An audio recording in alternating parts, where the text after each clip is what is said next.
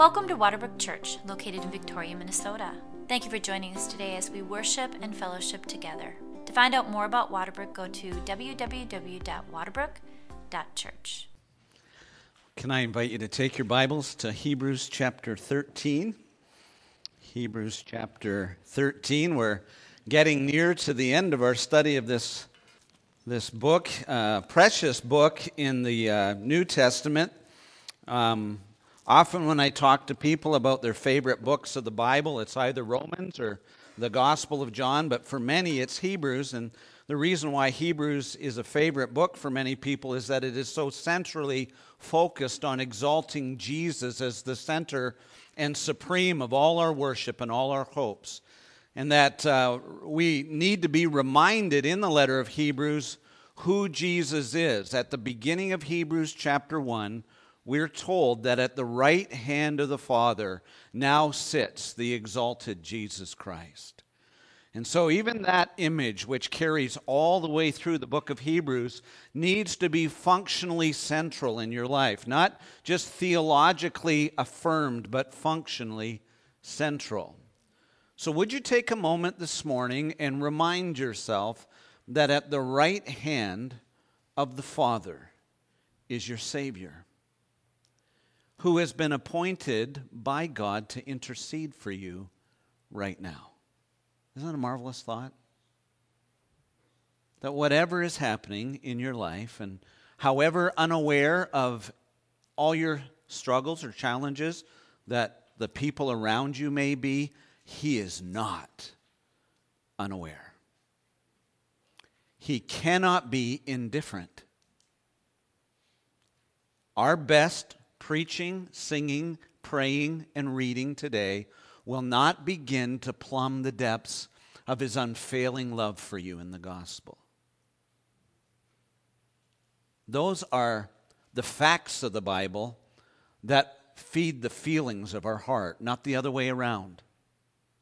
These are the truths and the realities of the gospel that need to minister to us. I want to remind you that as we have read through Hebrews, it wasn't written to a church in easy times. It was written to a church at profoundly difficult times.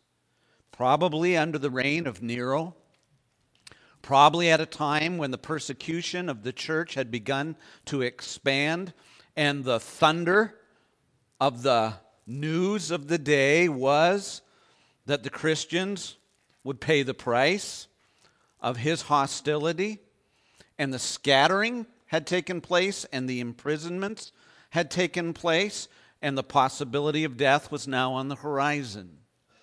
And amongst a people that are not profoundly different than you and I, but very much like you and I, we tremble. We become anxious.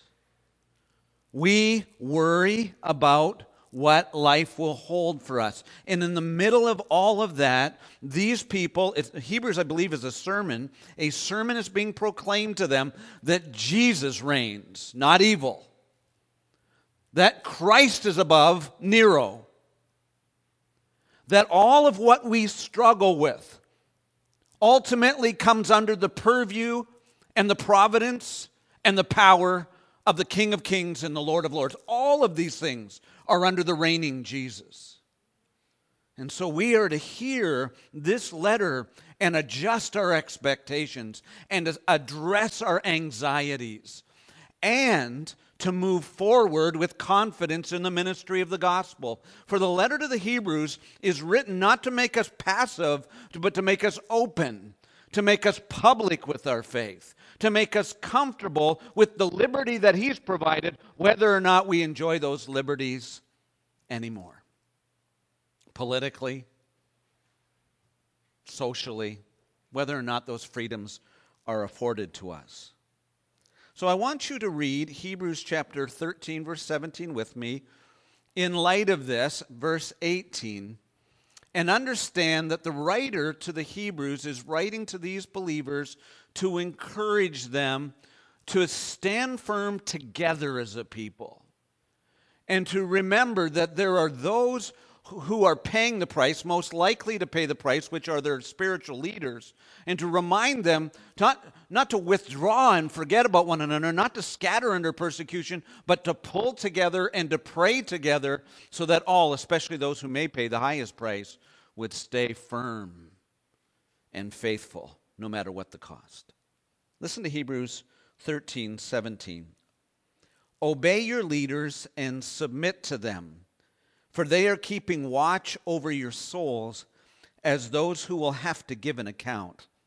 And let them do this with joy and not with groaning, for that would be of no advantage to you. Do you hear, do you hear that line? I want you to pause and linger over that line.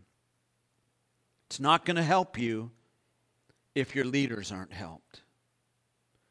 If those who have been charged for the care of your soul falter, the consequences will be felt. Those who are called to give grace to you so that you might persevere need you to give grace to them. That makes sense? We are in this together, and in order to get grace, we must give grace. In order to be encouraged, we must be encouraging. In order to be strong, we must strengthen those who strengthen us in the gospel. Verse 18 Pray for us for we are sure that we have a clear conscience, desiring to act honorably in all things. Do you hear what's being said here? This is probably written by someone who's suffering and being accused. I urge you the more earnestly to do this, that I may be restored to you the sooner.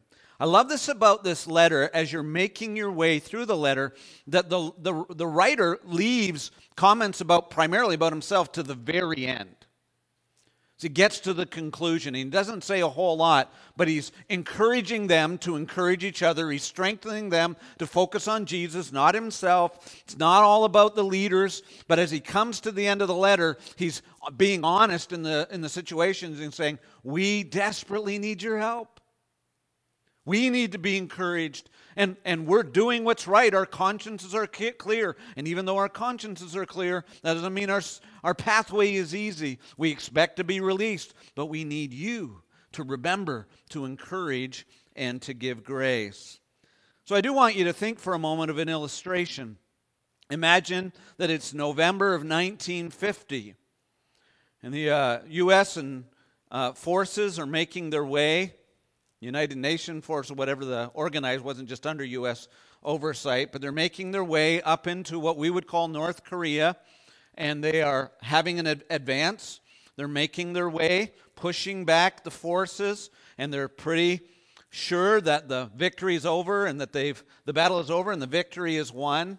And as they're making their way up to the north part, over towards the Chinese border, and pushing back the Koreans, a change of policy takes place. An announcement happens about policy. The Chinese have begun to amass on the border to protect the Koreans, but there's a debate. Will they come across the border or will they not? And the assumption is they probably won't. Well, they do.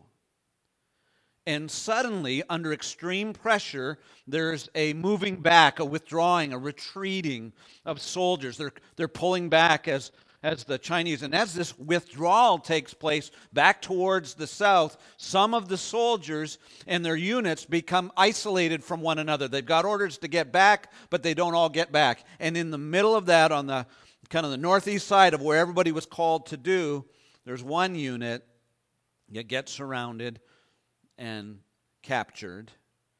And that's really the last for a long time you'll hear of that unit.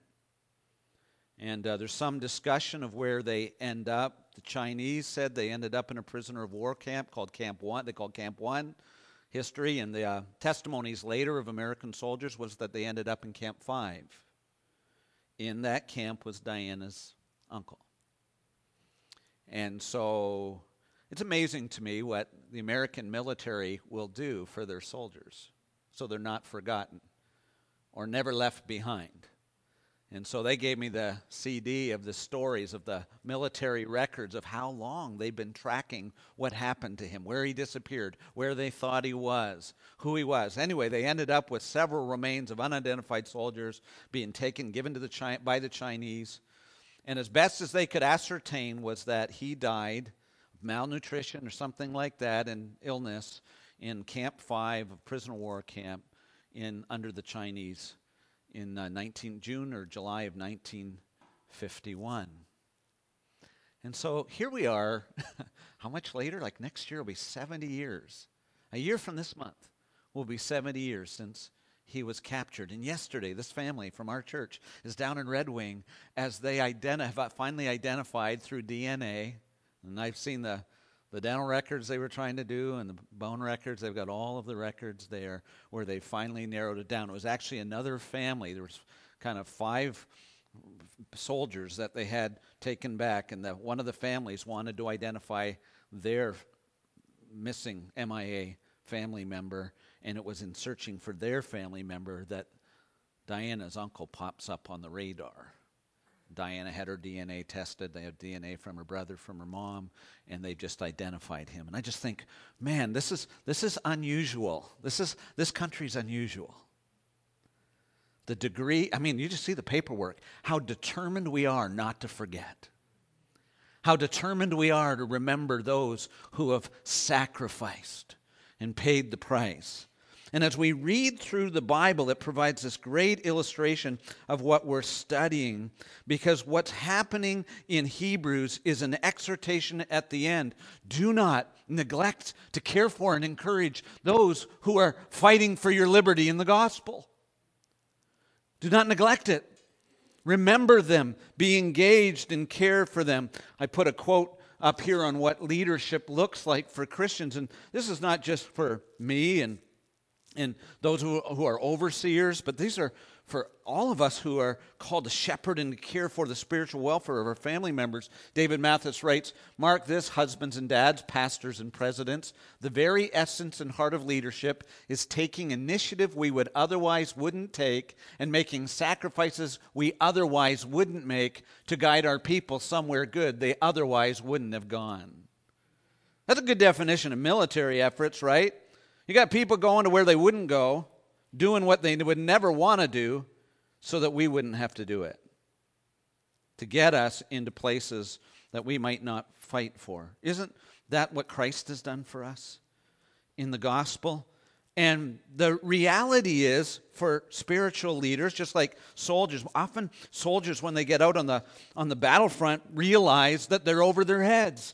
Nobody knows what they're signing up for till they get in. And, and, and, you, you, and then we have many, many faithful military soldiers who have come back with PTSD dealing with the consequences of it. And that happens in ministry as well. Those who've gone out to serve and they get in, and their whole goal, the goal of the gospel, is to get people to live in the mission of the gospel.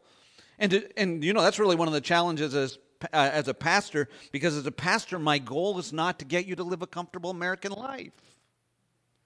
We have a comfortable American, not American, godly, heavenly life coming to us one day when we will rest finally. Our goal is to be in mission and to be engaged and to go out. And so we're calling to help people to be strengthened and healed in the gospel because there are tons of people wounded, suffering PTSD. So last night I'm in this store, uh, last evening, and talking to a, a woman. I walk up and I'm she's handing out Christmas cookies. She's selling cookies. She'll be at the Arboretum in a few weeks selling these cookies. And so, so we're in this arts and crafts store, and this lady's handing out cookies. And I hear her say to somebody else the language that, you know, Canadians can hear. She didn't say A, but I picked up on it. And she said, Well, I, a long time ago I lived in Canada. So I sidled up beside her and I said, Where in Canada did you live? Because we all know each other. And, and she said to me, uh, where she lived. And so I began to name all the people that I knew that lived in that community where she was. She's been here in Brooklyn Park for 30 years or something like that, or 40 years. I named people that I knew. And then I said one last name, and she paused. And then she said to me the, the, the, the first name.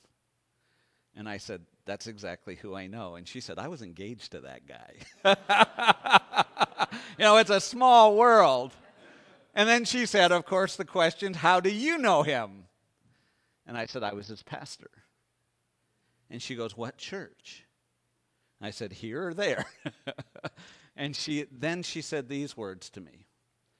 She said, I love the Lord with all my heart, but I have not been in the church for a long, long time. And so we talked a little bit about that. And I told her what I tell you.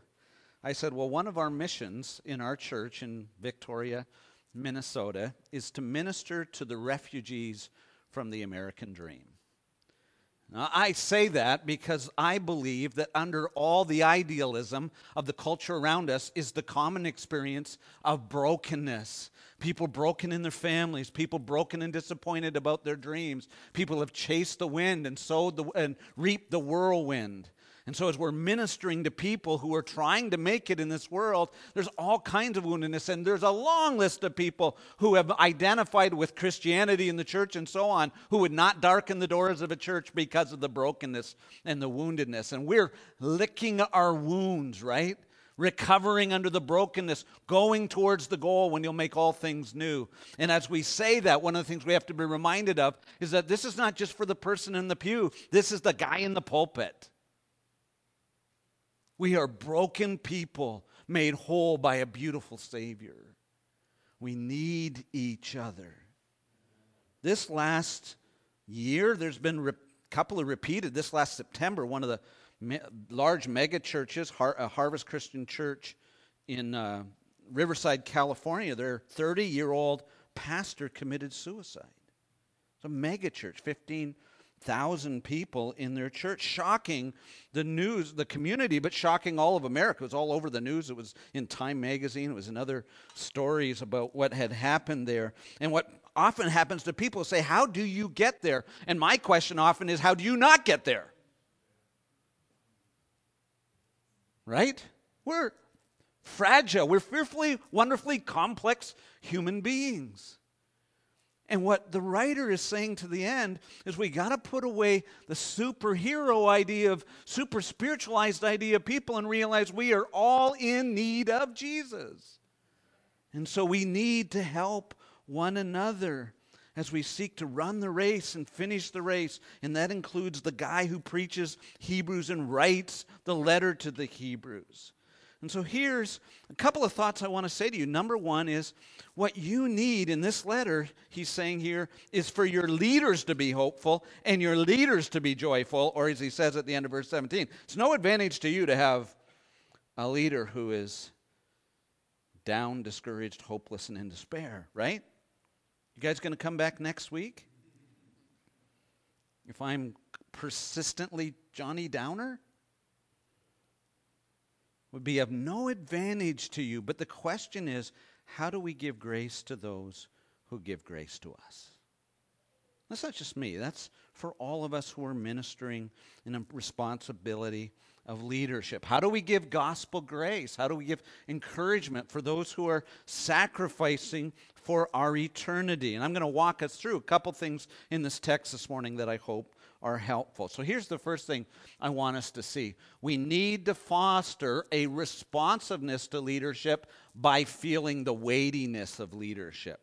You just think about that for a moment because notice what he says in verse 17 obey your leaders and submit to them. So the idea here is that the leaders are called to encourage you to finish the race, to encourage you in standing firm and not shrinking back, to being biblically faithful and being courageous and being out there. They're called to give you gr- grace through the gospel of Jesus Christ, to lift high Jesus, and then to say at the end of worship, okay, folks, we're going as broken people to a broken world, right?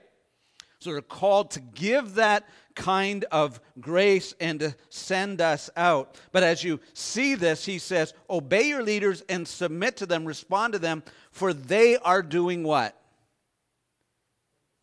Keeping watch, overseeing your souls as those who will what? Give an account. You know, um, that's one of the things that complicates brokenness for spiritual leaders like Jarrid Wilson, who at the age of 30 committed suicide this last September. What complicates it is not only you're broken and you're trusting in Christ, but you're bringing in other people's brokenness. And you're face to face with other people's struggles. You know, they used to have all kinds of stats on, on suicide rates amongst professionals. We have a lot of dentists in our family. And uh, so we had that conversation because dentists for a long time had one of the highest suicide rates. And maybe because you inflict pain and it's hard and nobody likes you or something. I don't know. We joke about that, you know, but you're always glad to have a dentist in the family most of the time you know, have somebody around. But there's different things when you're dealing with pain on the front lines, you know, the, the, the, the, the cost for families and marriages for people who are frontline workers on like uh, paramedics and firefighters and police officers. You see what it does to their inability to come home and re engage deeply and painfully with other people and families. It, you can empathize with all of that. And so, what the writer to the to the Hebrews is saying to them the way we are to be responsive to those who are leading in the way that God calls us to in the gospel is to feel the weight. The way that you're going to be responsive is not just to legally pull yourself up and say, I'll do whatever he says. That's not what he's saying there. What he's saying to them is feel the weight of their responsibility. They're going to give an account to God for you. That's what keeps you up at night when you're sitting in a counseling room and, and we're at one level we're talking about how we keep the family together or how we keep sanity together. At another level you're saying this person will stand before god. And i will stand before god for how i handle this person who will stand before god. And so let me just can i let you just for a moment feel the weightiness of this? Because i think that's what he's saying in this text He's, he's saying, feel the weight of eternity so that you might respond willingly to those who take this calling seriously. So, how do you do that? Let me walk through and just give you a couple of things. Number one, remember the precious worth of all souls to God. I say this to you because as we read the scriptures in the book of Acts and we, we read what's going on here, one of the things that you and I need to understand in this text is that this driving force in ministry comes out of a, a higher view that God sees his sheep as precious. You ever babysat somebody else's kids? It's easier to babysit your kids than babysit somebody else's kids. Because, you know, your kid falls off the chair and bangs their head, you know, they recover and you cry together and you feel like a terrible parent. Somebody else's kid falls off, bangs the head, you feel like you're an ex murderer. Right? Where were you? What were you doing? This is a grand this is the grandparents. The great thing about being a grandparent is you get to give the kids back. The fearful thing about the grandparents is the kids won't let your kids, the grandkids, come back. You know, because they remember what you were like as a parent. Can I look after the kids? Uh, Dad, remember when I was six and what you were like? You're disqualified. And you go, but you're going to do this. And as soon as you do this, come back and get me. you know, but here's the serious weight of this. When you read the Bible, every soul is of precious worth to Jesus Christ. And when I look at you filing by here, taking communion, I never see, I never see just another person. So listen to Acts chapter 20. The Apostle Paul is making his way back to Jerusalem. He expects to be arrested and imprisoned. And as he stops at Ephesus, where he spent some time with the leaders, he exhorts the overseers at Ephesus to take care of the flock. Listen to what he says in Acts 20, 26 to 29. Therefore, I testify to you this day that I am innocent of the blood of all, for I did not shrink from declaring to you the whole counsel of God. Pay careful attention to yourselves. He's talking to the leaders. Pay careful attention to yourselves and to all the flock in which the Holy Spirit has made you overseers to care for the church of God, which he obtained with his blood. I tell you the truth, after my departure, wolves will come in, not sparing the flock, and from among your own selves will arise men speaking twisted things to draw the disciples after them. If you knew a predator was going to come after your children, would you be vigilant? This is what Paul says. There will be predators, spiritual predators, that will come after the souls of God's people and I'm telling you, I'm going to Jerusalem, you be on guard. Jesus bought these people with his blood. Feel the weight of that. Now you understand when God came to Moses in the Old Testament, and Moses said, Here am I, choose Aaron. right?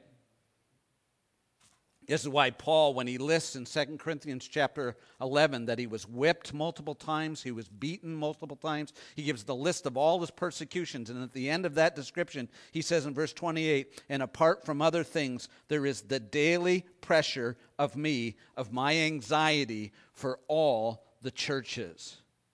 So, there, for those of you who are anxious about parenting, there is a place where godly people in the Bible are anxious, right? Paul talks about his anxiety for the churches.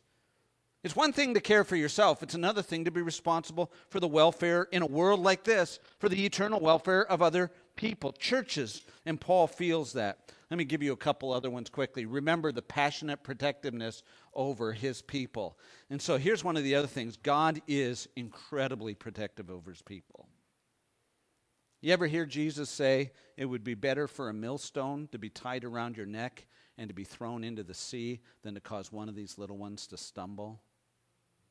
James chapter 3 verse 1 Not many of you should be teachers for you will be given a stricter account of all of these texts. Matthew chapter 23. Matthew chapter 23, Jesus, in no calm way, no uncertain terms, he goes after the Pharisees and the Sadducees, saying what they do to the people. He said, You will make someone tw- a disciple of yours and make them twice the son of hell. It's the language of Jesus. Not only will you go to hell, you'll take people to hell with you. He says, You'll tie up burdens on people's shoulders and you won't lift them up. There is no tolerance with God over the abuse of his children. There is a no tolerance policy with God over the spiritual welfare of his people. It is a frightening thing, isn't it? It's a weighty thing to hear him say, and I'm going to talk to you, Dibley, one day about your shepherding. And I say, Here my, choose somebody else. That's your inclination, as Paul said, who is sufficient for thee. But here's the other thing we have to remember remember the passionate protectiveness of God over his leaders. We've got a couple examples there in Numbers 14 and 1 Samuel chapter 8, where God comes. In Numbers 14, the people rebel against Moses and they say, let's get another leader and go back to Egypt. And when God comes and speaks to the people as they rebel because they don't want to go and face the giants in the land, when he calls them go with Joshua and Caleb in the land, God comes along and says to Moses, okay, I've had enough of these people. Let me just destroy them all, and I'll make you a great nation. They're rejecting Moses. What does God actually say to Moses? He does the same thing in 1 Samuel chapter 8 when they come and ask Samuel for a king. In both texts, he said, They haven't rejected you, they've rejected me. I've appointed you to be my voice, and they're rejecting you, or they're rejecting me not you. And so that's the weightiness of this whole thing. You know, when we ask whether or not we're going to pray for and care for and encourage those that are gifted and called by God into leadership, we have to understand for all of us this is a weighty thing because God is so concerned about the spiritual welfare of his people in the advance of the cause of Christ. It's weighty. It's weighty. It's weighty. And all of us have to feel the weight of that so we'll help each other and pray for each other and encourage each other in that. Finally, let me just say in the Bible, it says, Remember that seeing a leader's weaknesses are not justifications for dismissing their influence. And you read through the Corinthian letters, and there's a group of superpower uh, religious leaders who are going after the Apostle Paul and saying, you know what, he's not that good looking, he doesn't speak that well. I just resonate completely with that. right? He's not that good looking, he doesn't speak that well. All that kind of stuff, they're going after him. They're the super guys, they're the superpowers, they're the super preachers. And they're come along, and Paul says, You know what? God gave me a thorn in my flesh and humbled me. And then he told me this My grace is sufficient for you. My power is perfected in weakness. Therefore, I will boast more in my weakness than in my strength, that God might be glorified. And so, what, he, what he's saying here is we can't even dismiss God's design for the church, and we can't dismiss leaders because we can point out flaws. It's easy to point out flaws, right? Isn't it easy to find fault with somebody? Just stick around. Just hang around. You, it's easy to idealize when you're not in the same room, not in the same relationship, not in conversation. But you stick around and you'll see all kinds of blemishes, you see all kinds of struggles. But that doesn't mean God isn't working, God isn't gifting, God isn't calling because we need to fight for each other to persevere to the end and to fulfill the call of God. So I'm just going to ask you this for a moment this morning. It's almost hard to do this in America. It's almost hard to encourage people to come to church to feel weighty. I don't go to church to feel weighty. I go to church to feel better about my life. Well, your life's a mess. My life's a mess half the time. I want you to feel better, but you can't feel better until you realize how you're going to feel better. And the way to feel better is not to feel better about ourselves. The way to feel better is to feel better about God. When you see Jesus in his glory and what he's done for you, and you realize he loves you and accepts you and helps you, no one would serve God if they understood how deeply flawed they were and how marvelously holy, except for God has accepted us in the beloved. Thank you, Jesus. Thank you, Jesus. So, the only way that we can begin to encourage one another, he says in this, is for us to feel the weight of the worth of the soul. People, pastors, elders, overseers, we have to feel it all. And then we have to encourage each other. Encourage each other to be faithful. So let me walk you through some of these. This is going to be real quick. So I'm going to give you this as a um, personal Bible study. How do you encourage each other, he says here? Look at verse the end of verse 17. Let them do this with what's the word? Joy. Let them do this with joy and not with groaning, because that'll be no advantage. No advantage for you to have a a, a, pastor has no hope and no joy in his ministry. A overseer who's caring for you. Somebody who's a leader, spiritual leader in your life who has no joy. So help them. So encourage their faithfulness in their ministry by encouraging their joyfulness in leadership. Everyone benefits from joyful ministry. Is that not true? Most important thing I do in preparing to pastor is to praise God get rooted in Jesus, to get happy in the gospel, to believe what he's done for me, to trust in the hope of the gospel, and then to come and announce to you that if he saved me, like Paul says, he can save you. If he forgave me, he can forgive you. If he can transform and help me, he can transform you. So we're called to be intentional about lifting up the spirits of those who are called to lift up our spirits. So the I think one of the best books of the Bible if you want to know how to have joy and how to help somebody else have joy is Philippians. That's rejoice in the Lord always, you know, read it all the way through. Philippians is Paul writing to a church to thank them for encouraging while he was in prison. He actually acknowledges that when other people didn't help him, they did. When other people didn't even think to help Paul, they did. And he writes them extensively. This is the, the letter where joy pops up, I think, more than any other word, book in the New Testament. The word joy comes up. You want to have joy. You want to have joy. You want to give joy. You want to have joy at your, in, in your relationships as believers and with your leaders as believers. Read Philippians and ask the question. So let me walk through and show you what gives a leader joy. Number one, gospel partnership. Notice at the beginning, I thank my God in all my remembrance, Philippians 1 3, always in every prayer of, for, of mind for you, always making prayer with what? Joy. Because of what?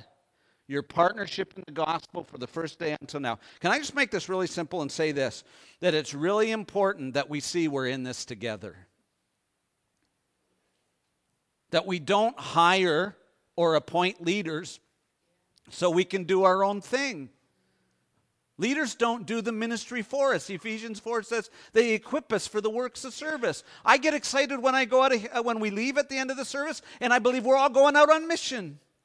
We're all going out to disciple. We're all going out to serve, to be salt and light in the world. That's what excites me. If I feel like I'm a talking head and I got to carry the whole burden, if I get into that disillusionment, I'll end up incredibly discouraged because I can't do it. But I'm not called to do it. So, one of the things ought to be clear is that the language by which we interrelate with one another as Waterbrook Church, the language we talk about is that we are in ministry. It's our ministry. I'll tell you one of the things I listen to when I get newcomers to Waterbrook, and I'm thankful for those of you who are newcomers, but I, I listen for a change in, in, in, um, in wor- just a simple change in words, language use. For a while, people will say, we like your church. or we don't like your church, right? You'll hear that your church language. But there's a profound moment when someone says, I really like our church. You understand what's happening there? It's gone from observation to participation. But I, I'm not really even concerned to hear that in this context. What I want to hear is we are Waterbrook Church seeking to make disciples in Victoria and to the ends of the earth. And we're going to do it. We are going to do that. That gives joy to any pastor, right? The joy of me is to hear, which I do. Thank God I hear. I get texts every day, all week from you. Every week. There's not probably, I don't think I get, don't have a day where I don't get multiple texts from our church family, and often for prayer requests because of difficult situations and opportunities where people are going to work, going home, going to the community, trying to do the gospel. That thrills. That gives joy that this is what we're into. That's the first thing. Part, partnership. Secondly, let's go to the next one gospel unity. This is chapter 2. There's nothing that makes a pastor happier than to see sinners loving each other. Right? So go to chapter 2, verse 1. So if there's any encouragement in Christ, any comfort from love, any participation of the Spirit, any affection and sympathy, what? Complete my joy by being of the same mind, having the same love, being of the full accord in one mind. You know, it is easy in America to tweet other people's faults, isn't it? And we're stating the obvious. So we say the president's crazy. And we say the people who don't like the president are crazy. We say California is crazy. And they say Washington, D.C. is crazy. And you go back and forth, back and forth, back and forth. And I have an announcement we're all crazy. But Jesus isn't. You know, the sanity and the hope is in the gospel. And when we come together and realize the glue that holds us together is not the perfection of our souls, but the perfection of our Savior, when we get that together and we have, what do we have in common? Do we have anything in common? Is there any encouragement in Christ? I hope you came to church today because there's encouragement in Christ. The answer to this is redundant, right? He's saying to, is there any? Yes. Is there any? Yes. Then what do you do? Make my joy complete by what? We got enough going for each other in Jesus to get over what's separating us in Kevin, in one another. Does that make sense? Make Jesus the main thing and we'll all be drawn together. Make politics the main thing, sports the main thing, make something else the main thing. And my dear friends, we have no reason to be here on a Sunday morning or at any time together. So, gospel unity brings joy. Third, gospel attitudes. Philippians chapter 2 later on. He doesn't use the word joy here, but he exhorts them do everything without what? Grumbling and disputing, that you may be blameless, innocent children of God without blemish in the midst of a crooked and twisted world, among whom you shine as lights in the world. You want to make a difference? You want to know how to share the gospel? Just stop complaining. Don't you believe that in this culture, if you stop complaining, you would look a lot different?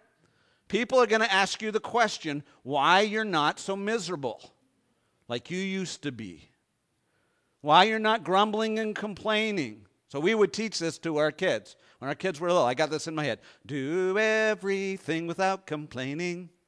Do everything without arguing, so that you may become children of God, blameless and pure.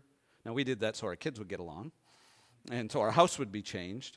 But we were doing this text of Scripture, putting it in their heads, so that when our kids went out into the world full of grumbling and complaining, people would ask them the reason for hope. We have hope. So that's the thing gospel attitudes. The gospel changes your attitude because we have hope, because we have Christ, because we have love. How will they know you are Christians? By your love, not your easy to get along agreement. I want Waterbrook to be the most eclectic, intergenerational, interracial church we could possibly be. So that the only explanation is we, these people would never hang out except for one reason Jesus, Jesus, Jesus. That's, what, that's my prayer over this church. I want us to be the, the, the weirdest eclectic group of people that exist in Victoria, Minnesota. Yeah, I, and we're. I want us to be even wider in. No, I don't want us to be weird. I don't want us to be weirder. You know what I mean? I just, I just want it to be that the thing that joins us together is Jesus, and the attitudes by which we talk to each other is not looking at each other thinking, How could you be so different? How could you be so dumb? How could you be so difficult? We look at each other and go, How do we help each other be more like Jesus? To believe Jesus, to follow Jesus. Let's go to the next one here gospel appreciation. And so, one of the things that the writer does, this Paul does, is he writes to the Philippian believers and he thanks them because they have invested. One of our goals at Waterbrook is to do global missions. And in our mission strategy, as we're seeking to make a difference uh, to the ends of the earth from here, one of our desires is to have what we're calling Barnabas groups. And Barnabas groups are a group of people within Waterbrook Church that take care of missionaries on the other side of the planet and we invest in them and we make sure they're okay. And if we have to put somebody on a plane to go there to help them, we'll do that. If we need to bring them home in order to help them, that we would do that. That's one of the things we're praying and formulating, and that's what happened here. Philippians chapter 2 I am more eager to send Epaphroditus. They sent Epaphroditus to help Paul out in his imprisonment. He got sick and almost died. And he says, I'm eager to send Epaphroditus, therefore, that you may rejoice in seeing him again, and I may be less anxious. So receive him in the Lord with all what? Joy, and honor such men, kind of like we're doing this weekend and tomorrow. Honor such men, for he nearly died for the work of the Christ, risking his life to complete what was lacking in your service to me. What's being said there? You're going overseas? Paul's over in prison. You can't all come and help me. So they said, Epaphroditus, go help Paul. And they packed a suitcase and gave groceries and sent clothes and whatever they gave at that point in time. And he made his way and he came alongside and he they and Epaphroditus ministered. And Epaphroditus almost died doing it. And said, Now Epaphroditus, go home because they're worried about you. Because they love you. They didn't send the last person, they sent their best person in order to do that. So, doesn't that bring joy when you realize that people are caring for other people, who are sacrificing for the gospel, sending people? It's when you know that people care about you and appreciate you. Let's go to the next one. This is the last one gospel faithfulness. When God's people have eternal focus and priorities and aren't being sucked into earthly ambitions. He says at the end of Philippians chapter 3, actually, I think there's another one, but in Philippians chapter 3 at the end, he grieves. He doesn't say joy here, but you know what grieves him? What grieves him is there's a whole bunch of people who have left living for the kingdom and are now just living for the world. And he says, Brothers, join in imitating me. Keep your eyes on those who walk according to the example you have in us. For many, of whom I have often told you, and now tell you with what? Tears, walk as enemies of the cross. Their end is destruction, their God is their belly. They glory in their shame, and their minds are set on earthly things. Now, some of you have done funerals or attended funerals this last while, it's hard to go to a funeral and all we talk about are the fleeting things of this life. Isn't it? That grieve your heart. And you think, man, this, this world will work hard to waste your life.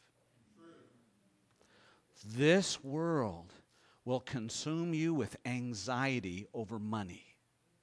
It will consume you with paranoia about performance.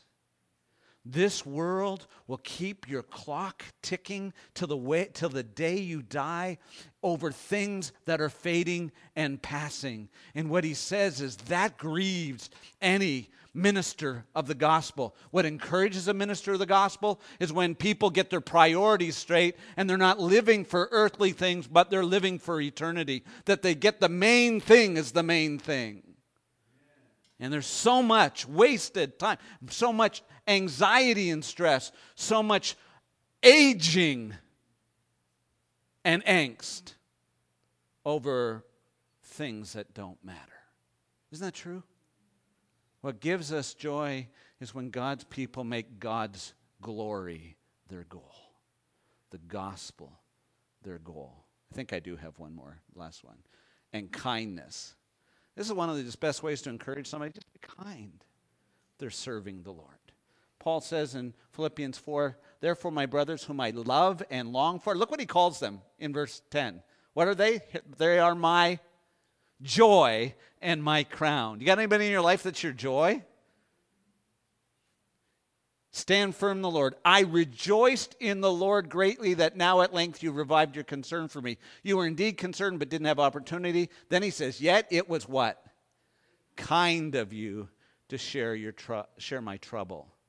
So let me just stop and say this. One of the best ways to bring joy to those who are in ministry, those who are serving, those who are encouraging you, is just figure out some way to be kind to them, to encourage them to come inside. They, they didn't know how to do it for a long time. They didn't have access to do it. But God opened up a window and they were ready and able to do that. Now, hear me really carefully. This is not the pastor asking for a great deal of personal encouragement. You guys are very encouraging. What I am saying to you is we're in this together and together we need to commit ourselves to take seriously the ministry of the gospel and to help each other towards the finish race. That's all of us together being conscious of the main thing, and that we, if we don't help each other, the world will wear each other down and the enemy will discourage and destroy us. We need encouragement. Now, what's the best way to encourage each other? Give you the last one. Right? As the going gets tough, the tough get down on their knees. Pray for each other. That's what he says in verse 18. Just pray all the more. Just pray for me. I don't know if, at least I texted you. I don't know if you got my little Spurgeon thing. You got to have a Spurgeon quote or a poem or something in a sermon. So here's my Spurgeon quote No man can do a truer kindness in this world than to pray for me. So for a long time now at Waterbrook on Sunday mornings, I have a little I have my own little rhythm on Sunday morning. I get up real early. I have my rhythm in terms of coming here.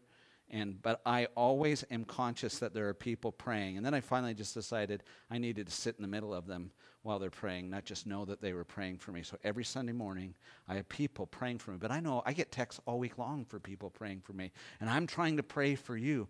That's the thing. If you want to encourage somebody, get the throne of grace, the King of Kings, the Jesus who's reigning at the right hand of the Father, who intercedes for us. Get him going with grace into people's lives. And if Jesus intervenes and Jesus shows up, and Jesus has been doing that for me, folks, I have had multiple scenarios, like last night, standing in this shop and having an opportunity to share the gospel and encourage someone and point them to Jesus very clearly. But I've had multiple occasions in the last week where the Lord supernaturally intervened. I can tell you, Jim, Jim will tell you, I was driving through Excelsior last week. I was going one way, and I felt the Spirit of God say, You need to turn around and go pray with Jim. So I turned my car around, and I went to my car and walked in, and Jim's sitting in a car in the shop with this guy. He looks through the window and he starts laughing at me. And then he looks at his guys and says, If you don't believe in a God, and I'm sitting there thinking, I have no idea except for I was supposed to come and pray for you. And Jim says, You were supposed to come and pray for me. Went in the office and prayed, and then he went back out to the shop and worked. I've had multiple opportunities like that. Now, I believe people are praying for me. That God is real. God is acting. God is giving up to We've got to do that for each other. We're on mission. But, my dear friends, the mission is hard. The cost is high. But Christ is worth it. And He's worthy. So let's pray. Let's pray.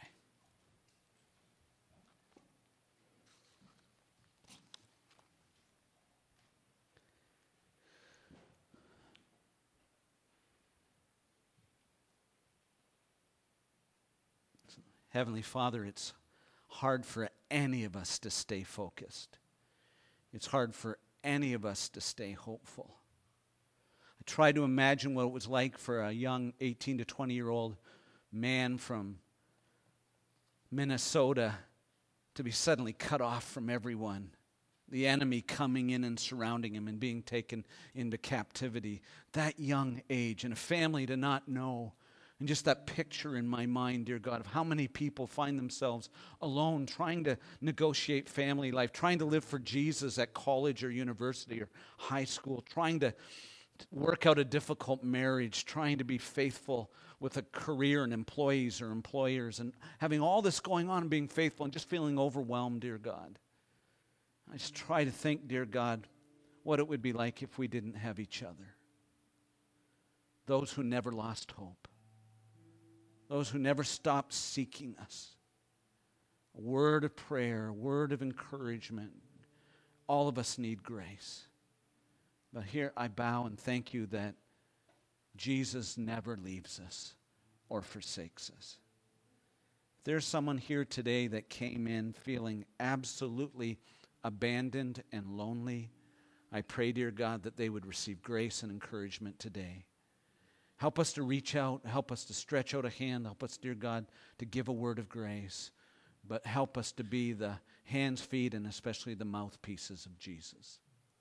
So we come and thank you, dear God, for your word. Help us to feel the weight and the worth, the joy of it all. In Jesus' name, amen. Thank you for joining us today. To find out more about our church, times, and events coming up, go to www.waterbrook.church.